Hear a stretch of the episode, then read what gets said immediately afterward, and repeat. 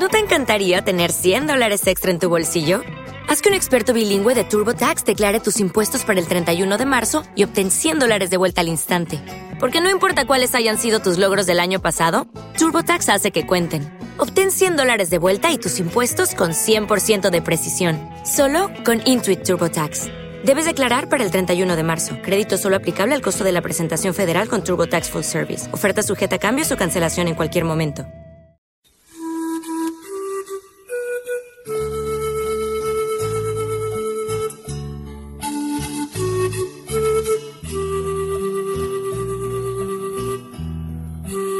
Tal amigo? ¿Qué tal amiga? Seguimos con la segunda parte del Salmo 131. Si decíamos o intuíamos que David no puede construir una casa a Dios, a Yahvé, porque supera su energía y su fuerza, sino que el encuentro es en Sión, ese Sión simbólico que es el corazón, en esta segunda parte vemos que hay que ser un buen anfitrión. Ya ve Dios viene a tu corazón, viene a tu interior, viene a tu existencia, viene a tu vida, pero tienes que hacerle espacio, tienes que construirle el lugar adecuado en el cual Él pueda reposar. Algo parecido a como hace el rey David cuando luego llega a su hogar, a su casa, y siente paz y serenidad. Un corazón de serenidad, de paz, de armonía. Parece ser que ese es el gran templo de Dios Yahvé. Así dice el Salmo 131, B, segunda parte.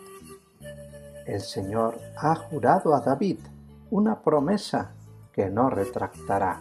A uno de tu linaje pondré sobre tu trono si tus hijos guardan mi alianza y los mandatos que les enseño, también tus hijos por siempre se sentarán sobre tu trono, porque el Señor ha elegido a Sión, ha deseado vivir en ella.